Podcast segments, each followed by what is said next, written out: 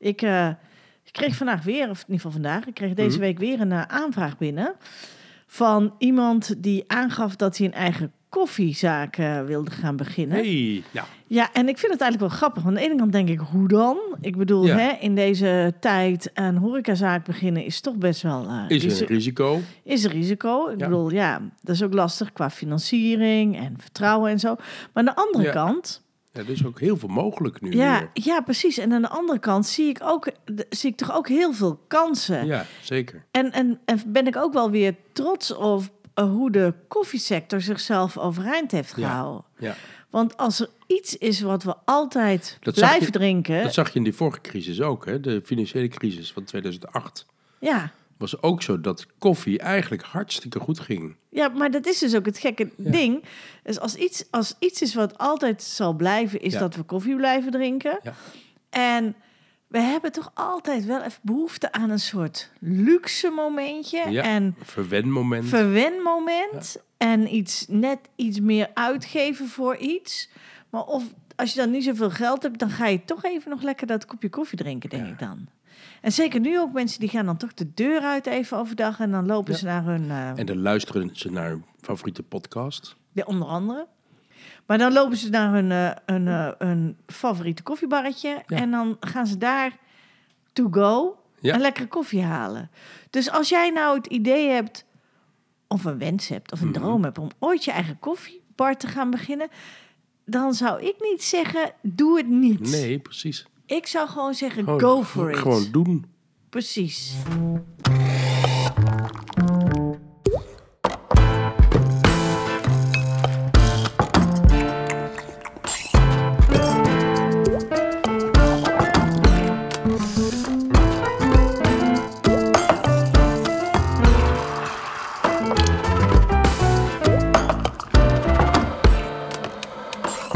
Het Koffiecollege.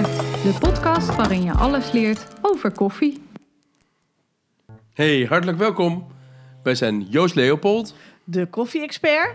En Brecht Dewe, de duurzaamheidstrainer. En wij gaan je vandaag weer meenemen in de wereld van de koffie. En Joost, jij gaat het hebben over melk. Ja, en jij gaat het hebben over hoe je eigenlijk duurzame koffie herkent. Dus dat wordt weer een hele spannende aflevering. Ik zou zeggen, pak een kop koffie, ga lekker zitten en luister maar.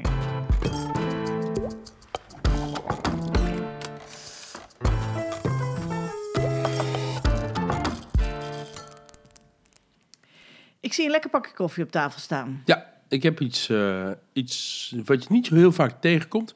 Koffie uit Peru. Ja, dat is grappig, hè? Want Peru is een van de grootste... Of in ieder geval een supergroot koffieproducerend land. Volgens mij elfde op de wereld. Even locatie. Peru is Zuid-Amerika. Links. Vlak naast Brazilië. Volgens mij buurland van Brazilië. Ja. Brazilië is het hoogst producerende koffieland ter wereld. Klimaat is dus uitstekend. Uh-huh. En Peru ligt ernaast. Ja. Ja. En het is ook gewoon supergoed klimaat om koffie te produceren. Ja. Ook omdat het natuurlijk ligt aan het Andesgebergte, wat vrij hoog ligt. Ja, en hoogte is goed voor koffie. Precies. Want het klimaat is perfect. Ja, en het is ook een beetje subtropisch klimaat, dus het is ook lekker vochtig. Ja. Maar het is dus wel een van de grootst producerende koffielanden, nummer 11 op de wereldkaart. Koffie is voor de Peruaanse bevolking ook een heel belangrijk exportproduct. En ook is van, volgens mij is van 80%. Nee, wat was nou de exportwaarde van koffie? Nee, wel een enorme exportwaarde. Nou, ik zag in ieder geval dat ze de allergrootste zijn op het gebied van Fairtrade koffie in de wereld. Ja, dat sowieso. Dat is echt wel uniek. Ja, dus dat eigenlijk wordt er heel veel, ook wel goede koffie geproduceerd. Ook veel... industriële koffie wordt er ook geproduceerd. Ja. Maar ook, je ziet het steeds vaker terugkomen ook in de specialty koffie. Ja, ik weet dat Bokka het heeft in een melange. Mm-hmm. En Keen hebben we nu voor ons liggen. Dat is een single origin. Mm-hmm. Peruviaanse koffie is meestal een beetje notig en melkchocoladeachtig. Mm-hmm. Dus niet heel spannend, weinig frisheid, weinig aciditeit erin. Maar ik denk dat zij wel de pareltjes van de Peruviaanse koffie weten te vinden. Ja, en waar komt deze? Want Peru heeft verschillende koffieregio's. Waar komt deze vandaan? Ja, dit is de El Laurel. Dat is de plantage. Hij komt van 1760 meter hoogte boven zeeniveau. Ja, en de regio is... Cajamarca. Oh, oké. Ja. En wat is bijzonder? Een bourbon mutation. En bourbon mutation betekent dat... bourbon is een ondersoort van de Arabica. En de mutatie is... in dit geval is het een... ik meen te hebben gelezen dat het een katimor is. Mm-hmm. En katimor is een kruising tussen katura-struik en een hybride van timor. En timor is een canafora, oftewel een robuusta koffie. Oh, wat grappig. Dus het is eigenlijk een mengsel, een mengvorm, als het ware een hybride boon die zowel Arabica is als robuusta is. De frisheid, de complexiteit van Arabica, maar de stevigheid en de weerbaarheid eigenlijk met name van de boon van de robuusta. Ja, en dat is op zich in Peru wel heel belangrijk. Want ik heb ook gelezen dat Peru echt heel veel last heeft van de klimaatverandering. Oh ja? Omdat het regenseizoen daar extreem onvoorspelbaar is. Ja. En dat het soms dus inderdaad in het droogteseizoen veel te vochtig is. Mm-hmm. En ik meen ook dat met deze koffie ook dat je op het moment dat je deze koopt, dat het project ook...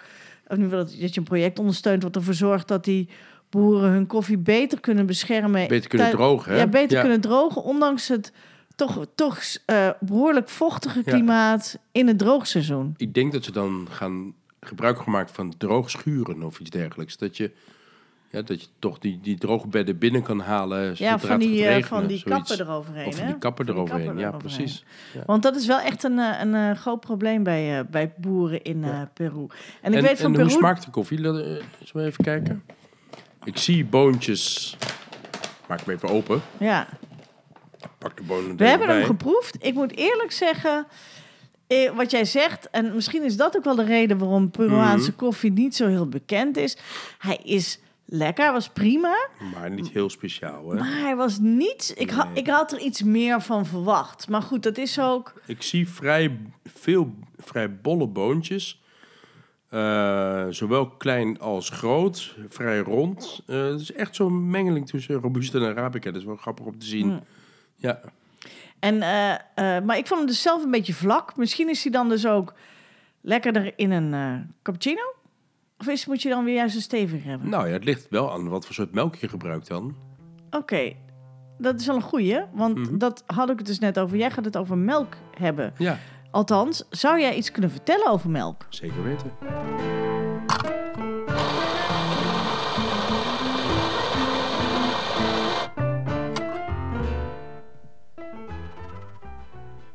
In mijn koffietrainingen gaat het vaak over pure koffie en welke effect de handelingen hebben op de smaak ervan. Maar mensen worden nog enthousiaster op het moment dat we de melk erbij pakken.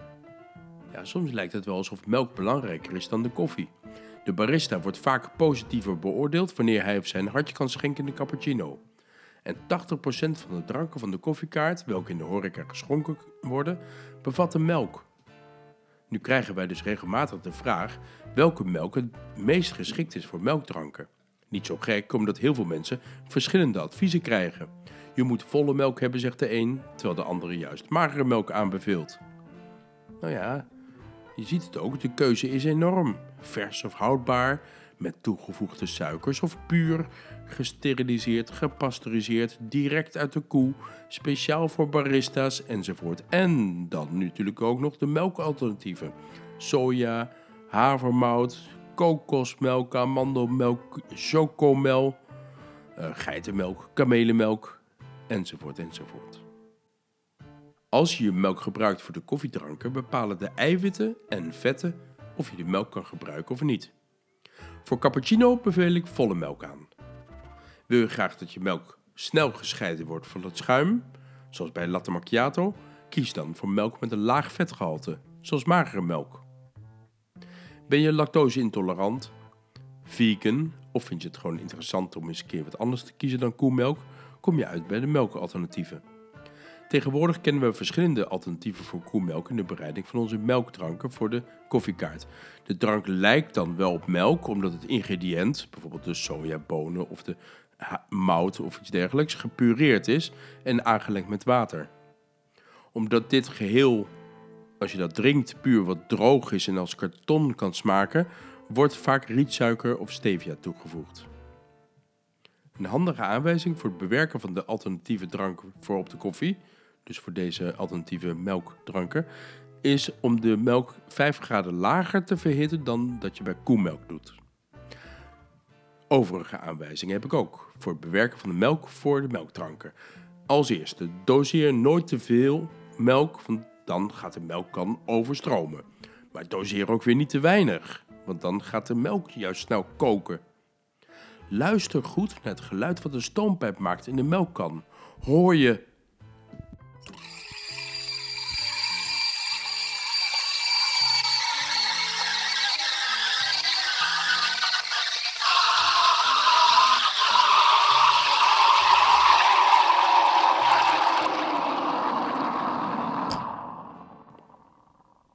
Dan zit je te laag met de stoompijp tegen de melkkan aan. Of misschien heb je de stoompijp niet ver genoeg open. Of is je stoompijp wel verstopt met oude melkresten. Nou hoor je...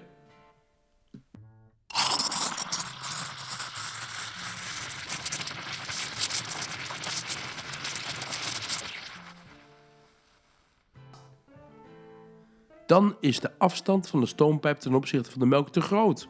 En zo krijg je heel veel bellen, maar juist helemaal geen verhitting of vermenging. Hoor je...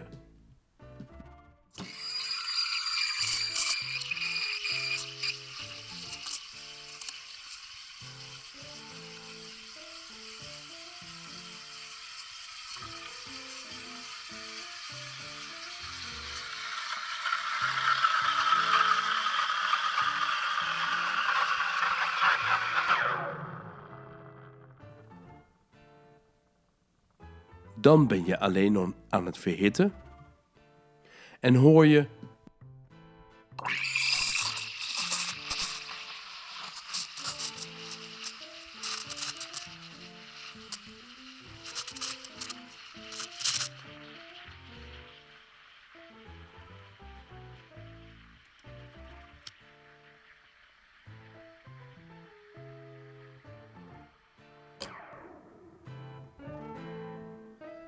Dan maak je macrofoam en dan is dat dus het juiste geluid wat je moet horen.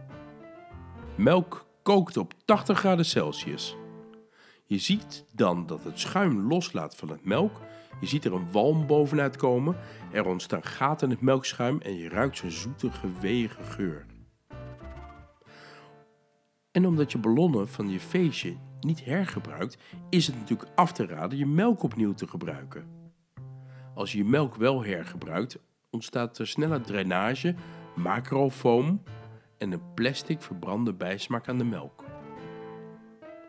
En tot slot, de melk moet natuurlijk het liefst een toevoeging of een versterking zijn van je koffiedrank.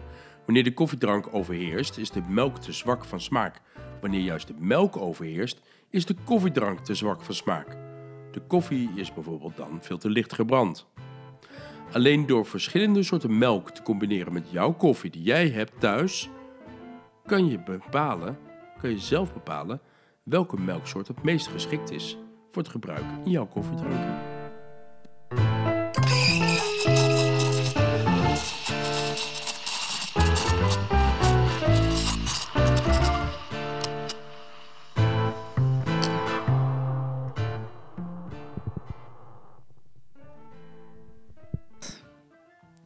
Joost, je zegt dat je voor het opschuimen van de cappuccino best de volle melk kan gebruiken. Ja. Waarom eigenlijk volle melk? Nou ja, volle melk heeft een mooi vetgehalte. Het vetgehalte en het eiwitgehalte zijn gelijk aan elkaar. Mm-hmm.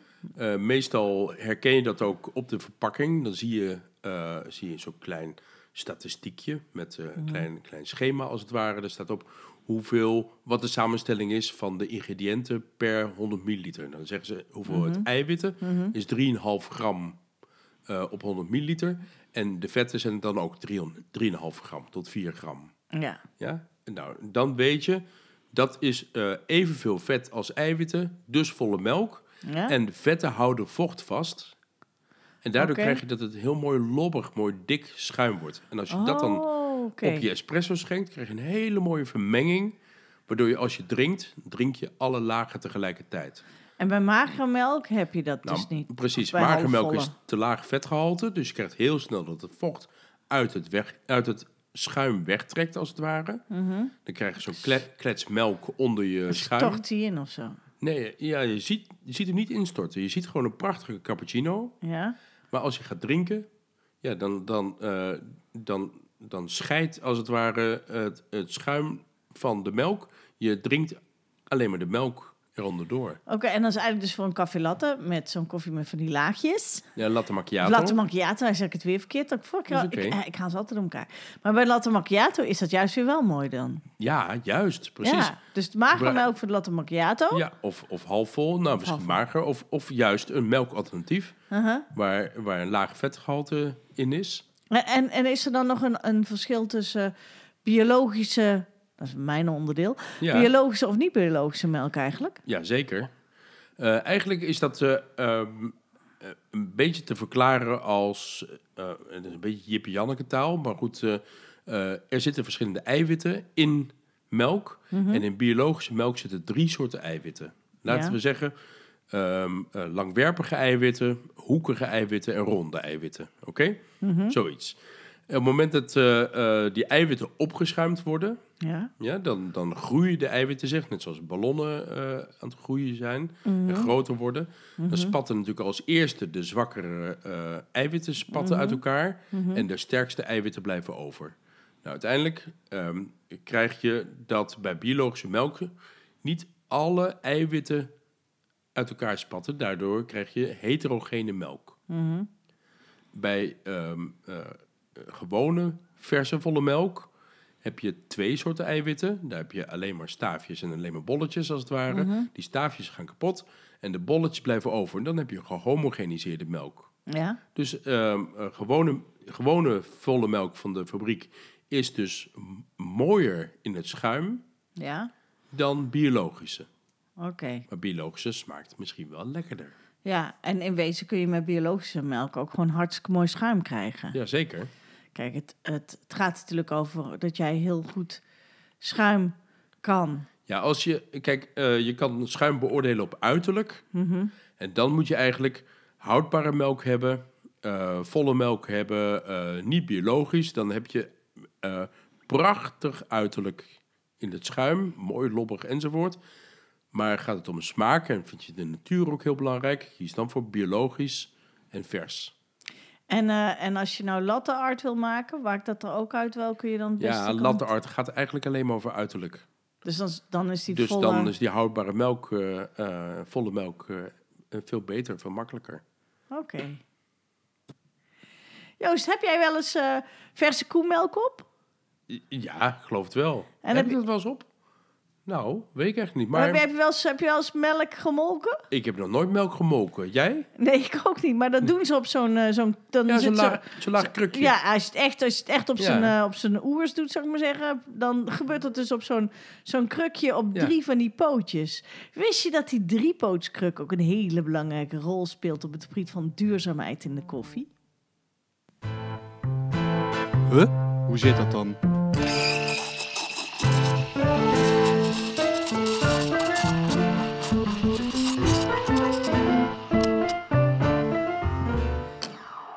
Ik heb de afgelopen 8 afleveringen allerlei duurzaamheidsuitdagingen besproken die spelen in de koffiewereld.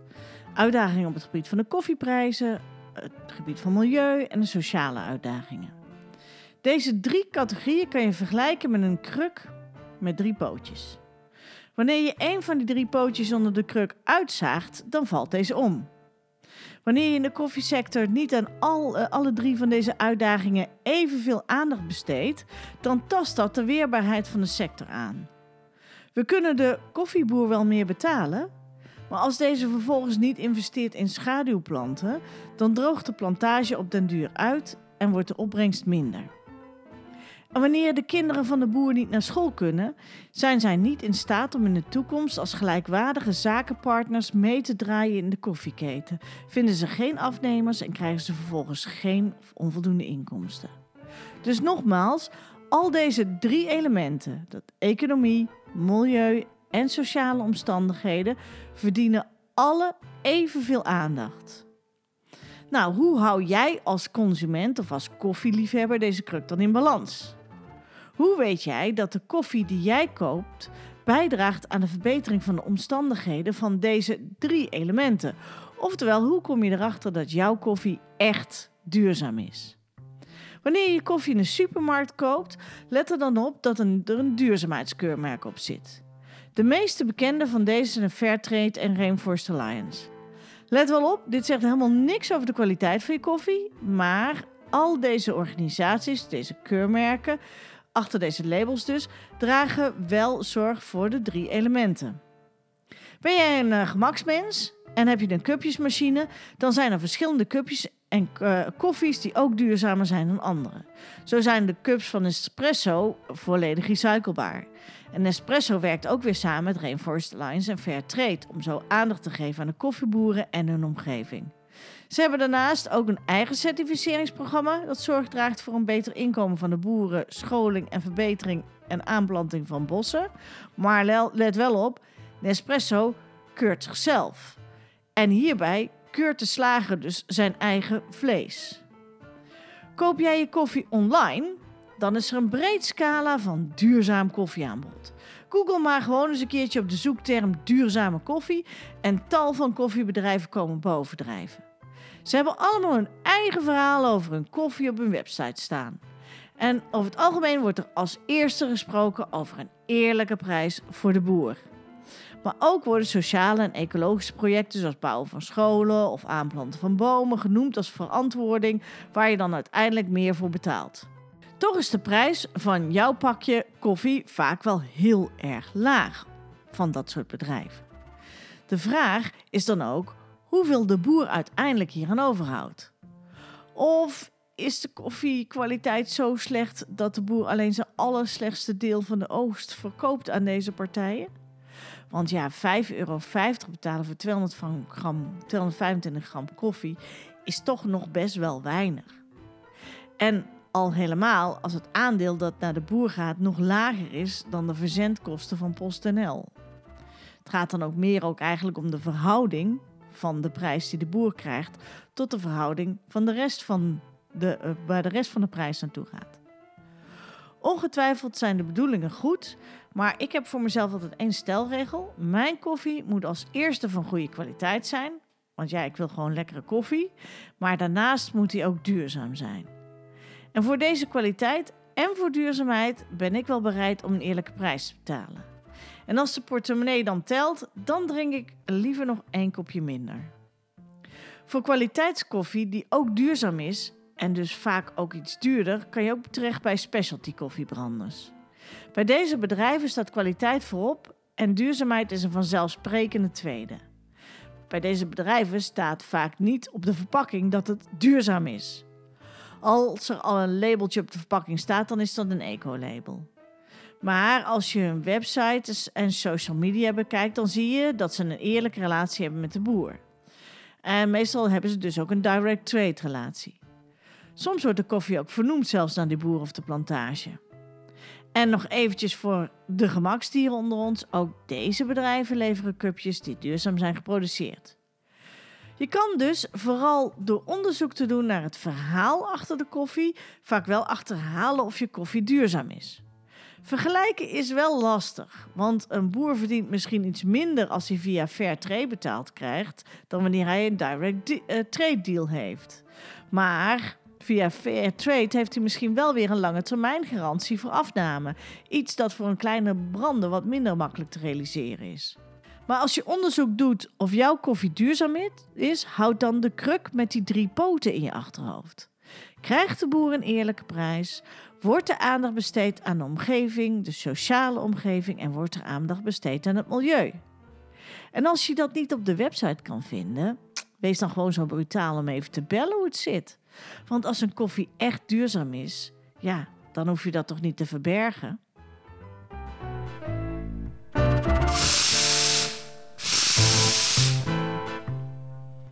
Ja, nou google ik op duurzame koffie. Ja. En er staan dus nergens specialty koffies tussen. Ja, dat is een beetje ook wat ik bedoel. Op zich, als je duurzame koffie wil hebben, dan zijn er dus heel veel bedrijven die zich richten op duurzame koffie. Ja. Ik denk dat als je echt, ja, nogmaals, als je echt lekkere koffie of kwaliteitskoffie en duurzame koffie bij elkaar wil hebben, dan moeilijk, moet je dat misschien dat er ook wel bij zeggen. Of moet je misschien wel specialty duurzame koffie googelen of zo. Daar kijk ik nu op. En ik zie wel iets meer, maar ook het is wel vaag allemaal, zeg. Het is wel jammer. Ik vind het zelf heel jammer, moet ik eerlijk zeggen. Absoluut. Ja. Want als je kijkt naar die specialty branders, die zijn, zoals ik al zei, daarvan is de relatie die zij hebben opgebouwd met hun boeren, was een soort beginpunt van hun bedrijf. Zij waren gepassioneerd over koffie, kwamen in aanraking met koffie of vanuit familiebedrijf of iets dergelijks. Zijn zich gaan verdiepen in die koffieplantages, zijn relaties aangegaan. Maar toen was dat hele woord duurzaamheid, was niet eens, weet je, dat was helemaal niet in de picture. Maar daar hadden we het helemaal niet over. Dat was vanzelfsprekendheid. Ik heb gewerkt bij Boot Koffie en daar was van bekend dat 60% van de omzet ging naar, of was dat 60%? Nou, in ieder geval een groot gedeelte van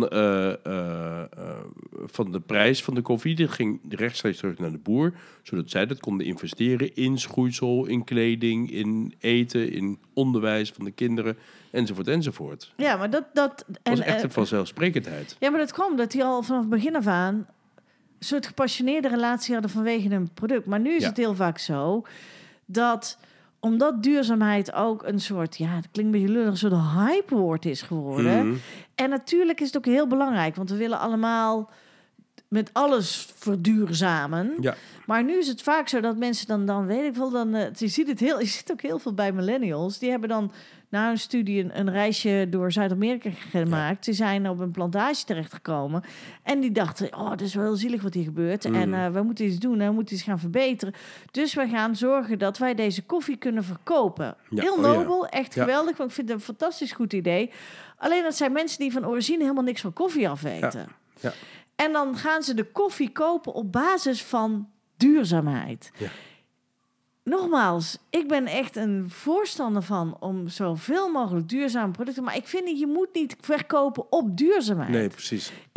Je moet nooit een product kopen op duurzaamheid. Je doet dat op kwaliteit. Moet je houden van het product zelf. Ja, maar ook op kwaliteit. Ja. Ik bedoel, iets kan nog zo duurzaam zijn als wat. Maar je hebt toch zo'n mooie uitspraak van, houden van, hoe gaat die uitspraak over? Ja, ik zeg altijd, als je iets wil behouden, moet je ervan leren houden, zeg ik altijd. Dat is mooi, hè? Ja. En ik geloof dat bij koffie ook. Maar ik geloof heel erg in de kwaliteit. Maar dat is met alles zo. Als jij, of dat nou kleding is, ik kan wel duurzame kleding kopen, maar als ik hem niet mooi vind om te dragen, ga ik het niet aandoen. Nee, weet je? Dus, en dat vind ik met koffie net zo. Als ik het niet te drinken vind, ga ik het niet drinken. En op dit moment heb ik het gevoel dat heel veel bedrijven inspelen op het duurzaamheidssentiment, zonder dat ze echt kwaliteit leveren. En dat vind ik jammer. Het lijkt alsof die bedrijven eigenlijk alleen maar financiële steun geven. Dat ze maar één poot van de drie poots kruk, als het ware, ondersteunen. Dat is meestal wel waar het begint. Dan zeggen ze van onze boeren krijgen meer betaald. Zoveel procent meer betaald. En dan laten ze soms ook wel eens een staartje op het op een website zien, of ze zeggen, nou, ze krijgen zoveel procent boven de Fairtrade prijs of wat dan ook. Ja. Maar dat is inderdaad maar één poot van de kruk. Als er alleen maar aandacht wordt besteed aan het inkomen van de boer, en die boer krijgt geen kans om te investeren in zijn omgeving. Ja. Want, sorry dat ik het zeggen moet, maar dat inkomen van de boer verhogen, daarmee kan hij hopelijk zijn productiekosten dekken en zijn familie te eten geven en zijn plukkers fatsoenlijk betalen. Maar daarvoor is eigenlijk de marktprijs al zo laag. Dus ik denk dat ongeveer dekt. Ja. Maar duurzaamheid is geen momentopname. Duurzaamheid is toekomst, is iets, zoals ze dat officieel zeggen, zoals Brundtland dat ooit gedefinieerd heeft, dat je in de behoeften van het heden wil voorzien, zonder dat je iets tekort doet aan de behoeften van de toekomst. Mooi. Dus op het moment dat jij nu leeft eigenlijk zijn we continu, moet je continu bezig zijn met een beweging naar de toekomst. Ja. Om het te kunnen behouden in de toekomst. Ja. En heel veel van dit soort dingen is, ja, we gaan de boeren nu geld geven. Maar als je alleen maar geld geeft voor een inkomen... Ja. En ondertussen die klimaatverandering maar doorgaat. Grote en die plantjes het niet te kunnen nieuwe hebben. Nieuwe auto kopen ervan. Of ja, dat valt misschien. Ja, dat kan ook. Maar dat valt misschien nog wel mee. Maar het feit vind jij belangrijk dat wij weten wat ze doen met hun geld? Nou ja, ik vind dat niet belangrijk. Ik vind het gewoon belangrijk dat als jij een afspraak maakt met iemand, met wie dan ook. Als iemand bij ons een cursus komt volgen, dan verwacht hij van ons dat hij een kwalitatief goede cursus kan krijgen om direct als barista of wat dan ook aan de slag te gaan. Maar dan hoeft hij niet van mij te weten dat ik van dat geld op vakantie ga. Dat ik daar mijn personeel van betaal of een nieuwe espressoapparaat koop. Nee. Dat doet er niet toe. Ik maak een afspraak, jij betaalt mij en ik lever kwaliteit. Precies. En dat verwacht ik van koffieboeren net zo. Dat ik koop koffie, of van wie ik, ik koop jouw koffie en ik verwacht van jou kwaliteit. Als die boer vervolgens daar niet in investeert, ja, dan is hij op een gegeven moment zijn klant ook gewoon kwijt. Ja. Laten we wel wezen. Ja. Dus ik denk en zeker met direct trade, dat je dat met een goede afspraken ook kan zeggen van ja, wat verwachten we dan? En als die boer dan zegt, ja, goh, maar dat betekent dat ik dan, weet ik veel, een plantage moet beschermen of zo, bij die Keen koffie, dat ze daar moeten investeren in het klimaat. Dan denk ik, oké, laten we dat dan ook gewoon gezamenlijk maar oplossen. Ja. Want met alleen maar iets meer betalen voor koffie, kan je niet, het eten van de boer is 1, maar die bestendigheid voor de toekomst is 2. Ja. En eigenlijk 2 en 3, want zoals 3% kruk. Dus het gaat zowel voor het milieu als voor de kinderen. En voor de toekomst en voor de nieuwe generaties. Ja, ik zie een nieuw label aankomen. Ja. Iets met een 3% kruk. Ja. Toch? Dat zou wel een goeie zijn. Een krukje. Ja. Nou ja, ik heb er wel eens over nagedacht. Want aan de ene kant denk ik, ja, ik zou niet een nieuw label willen hebben. Maar uiteindelijk, als ik koffie zou kopen... En er zou een label op staan waarop staat dat er op welke manier erop aan al die 3 elementen zo'n aandacht is besteed dat de prijs die ik voor mijn koffie heb betaald ook daadwerkelijk niet alleen dus het inkomen van de boer dekt, maar ook alle kosten die gepaard gaan met alle andere uitdagingen. Mm-hmm. En ik weet dat ze hier in Nederland met MVO Nederland, met Futureproof Coffee Collective... met een heleboel koffiebranders en zo, een heel ingewikkeld verhaal. Maar zijn ze bezig om inderdaad de ware prijs van koffie op tafel te krijgen. Van wat kost nou koffie? Niet alleen de productiekosten, maar wat kost het milieu? Wat kost het sociaal? Wat kost het de gezondheidszorg? Wat kost, et cetera. En dat je dan kan zien, oké, dit is de prijs die ik betaal. Maar eigenlijk zou ik dit moeten betalen om al die kosten te kunnen dekken. Ja. Als ik dat op mijn koffie zou vinden, dan pas kan je volgens mij echt een eerlijke vergelijking maken of dat ene koffie duurzamer is dan de andere. Want als de ene gewoon echt gewoon zegt, nou, deze dekt eigenlijk 100% de footprint en die andere maar 50%, er wordt wel geïnvesteerd, maar 50%, dan zie je van, oké, nou, dan is die duurzamer dan die andere. Dus dat... zou voor mij, wat dat betreft, het ideale... voor iedereen zou dat fantastisch zijn, denk ik. Dat zou ik echt heel erg geweldig vinden. Ja.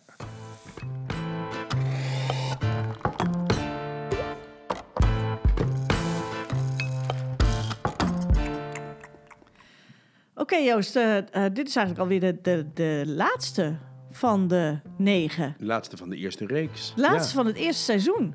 Dus we hebben eigenlijk best wel veel besproken. Wat heb jij allemaal besproken afgelopen weken? Ja, ik heb geprobeerd de thuisbaristen zoveel mogelijk op weg te helpen... in de keuze voor apparatuur en de keuze voor ingrediënten. Ja, precies. Dus wat voor koffie, wat voor melk, wat voor water... Ja, dus... En wat voor apparatuur je nodig hebt. Ja. Precies, dus je kan nu als thuisbarista goed aan de slag, in principe. Dat idee heb ik wel, ja. En dan heb ik ook nog een beetje... In ieder geval heb ik nog het een en ander verteld over... hoe je dan duurzame koffie kunt selecteren. En waar je op moet letten wat duurzaamheid is en wat de bedreigingen zijn. Bijvoorbeeld op het gebied van economie en op sociaal en op het klimaatverhaal. Zodat je ook inderdaad een goede keuze kan maken voor welke koffie je kan kopen. Ja. Maar we zijn natuurlijk nog lang niet uitgepraat. Nee. Maar ik vroeg me af, Joost, wat is nou jouw... Wat is jouw conclusie? Want het is natuurlijk ook de eerste keer dat we dit doen. Wat? Ja, sowieso vond ik het ontzettend leuk om te doen. Ja, jij dat ook. Allereerst. Uh-huh. Ik vind het heerlijk om te vertellen over alles wat ik weet. En die kennis te kunnen delen. Mm-hmm. Maar ik mis ook wel ergens iets.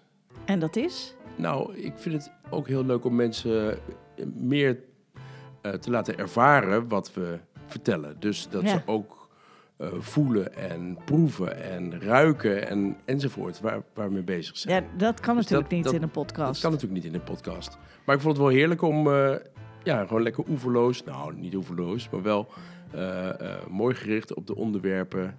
mensen dingen bij te brengen. Ja, en ik denk dat we dan, als je het echt ook zou willen ervaren... of als jij persoonlijk begeleid zou willen worden of zo... dan kan je natuurlijk altijd bij ons nog komen voor een cursus... of voor een training. En dan hoef je als thuisbarista niet per se de thuisbarista trainingen te doen. Kan je ook gewoon een professionele doen. Als je echt, zeker. Dat is zeker zo. De professionele trainingen zijn dan de certificeringstrainingen. Ja. Die volgens de wereldnorm gesteld zijn, als het ware. Uh-huh. Alle basistrainingen, foundation trainingen... zijn allemaal toegankelijk ook voor thuisbarista's. Ja, ja zeker. Dus dat zou je sowieso nog kunnen doen. Ja. En als je nog meer wil weten over duurzaamheid... want ik kan me voorstellen dat het verhaal... Kijk, ik heb heel veel dingen... een beetje een soort van de basis verteld. Ja. Maar er valt natuurlijk veel meer over te vertellen. En niet alleen de drama-stories... maar ook gewoon de mooie dingen die er gebeuren. Zeker.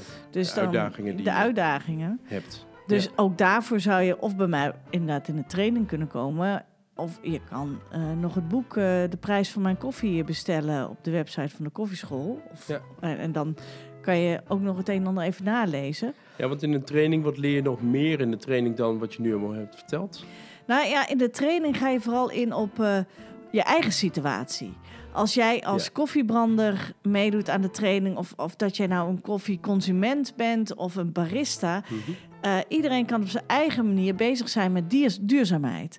En wat ik wil eigenlijk in de training is ook mensen kijken... van hoe sta ik erin in de verschillende situaties... Mm-hmm. En hoe kan jij dus in je eigen werkpraktijk of in je eigen thuispraktijk veranderingen aanbrengen? Ja. En het is natuurlijk ook heel erg leuk om dat met meerdere studenten over hetzelfde onderwerp ook gewoon te discussiëren. Delen met elkaar. Ja. En ik probeer altijd een beetje up-to-date te blijven. Dus ook gewoon de laatste stand van zaken ook mee te nemen in mijn trainingen. Leuke voorbeelden die ik zelf heb gelezen of situaties waarin de koffiewereld zich begeeft toe te lichten. Dus, maar goed, ik ben dus ook nog lang niet uitgepraat en jij ook niet. Dus we gaan zeker nog een tweede seizoen maken. Dus ik zou ook nog steeds zeggen van joh, abonneer je op podcast, want dan krijg je ook weer een berichtje wanneer het tweede seizoen komt en houdt onze socials in de gaten. Ja. En vond je het leuk? Dan zou ik ook nog steeds zeggen... dit is maar het topje van de ijsberg. Ja, dit is het topje van de ijsberg. Ja. En, er is nog veel meer te vertellen. Ja, wij zijn nog lang niet uitgepraat. Dit doen we al 10 jaar. Dus dat kunnen we al... 17 jaar. Ja. Precies. Dus dat kunnen wij nog wel even volhouden. Ja. Dus heb jij nog steeds vragen, stel ze dan. Ja. Dan kunnen we ze altijd weer meenemen. Ook leuk voor de onderwerpen voor de volgende reeks die we gaan maken. Ja. En ik zou zeggen, zeg het voort. En ja, ik hoop gewoon persoonlijk... Want wat is jouw laatste wens of boodschap die jij zou willen doorgeven, Joost? Mijn wens is... hou het kind in jezelf wakker. En dat houdt eigenlijk in... kinderen hebben zo'n mooie open blik naar de wereld... en vinden het leuk om alles te onderzoeken. Mm-hmm. Nou, eigenlijk moet je zelf proberen als in de koffie... om alles in de koffiewereld te willen leren kennen. Alles proeven, alles ruiken, alles voelen... alles overal mee te maken hebben. Sta open voor alles wat je leert. En blijf nieuwsgierig. Wat je ziet. Blijf nieuwsgierig. Ja. Dat is... Ja, dat zijn dingen wat ik graag mee wil geven. Ja, daar kan ik ook wel in meegaan. Daarbij ook, blijf ook kritisch. Als je aan mij vraagt, ik zou zeggen, blijf ook kritisch. Want zeker op het gebied van duurzaamheid... Duurzaamheid is ook klinkt een beetje een modewoord. Iedereen en alles moet nu duurzaam. Maar blijf kritisch. hou die kruk met die 3 poten in de gaten, dat hij niet omdondert. Ja. En ga niet overal meteen op in of geloof niet alles wat je leest. Dat geldt. En als je twijfelt, stel vragen. Ja, heel goed. Dat geldt bij de bereiding van de koffie net zo. Laat je niet te veel aanpraten door anderen wat je moet doen. Probeer het zelf te onderzoeken. Ja, ga op onderzoek uit. Stel vragen. En, en dan kom jij vast bij jouw ultieme, lekkerste en meest duurzame kop koffie uit. Ja. En nogmaals, als je dit heel erg leuk vond, geef sterren. Want dat is nog steeds goed. Want er zijn nog steeds heel veel mensen die het niet hebben geluisterd. Schrijf recensies. Wij krijgen ook iedere week weer heel veel nieuwe luisteraars erbij. Ja. Dus dat kan natuurlijk bij een podcast altijd blijven groeien. Dus blijf luisteren. Hou onze socials in de gaten. En vertel aan iedereen vertel aan iedereen door dat we er zijn. Ja. En het fijne is dat alle uitzendingen gewoon lekker online blijven staan. Precies. Dus wil je nog lekker terugluisteren, kan je dat gewoon doen. Ja. Wil je doorvertellen aan anderen dat ze moeten luisteren? Deel het met ze. Precies. En voor nu hartstikke bedankt voor het luisteren naar deze eerste serie. Ja. En, zonder jullie was het niet mogelijk, hè? Nee, zonder jullie was het niet mogelijk. En hopelijk tot aan het tweede seizoen. Ja, tot het tweede seizoen.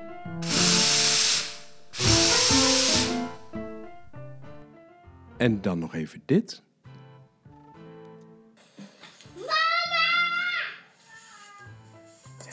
De koffie is klaar. Nog een keer. De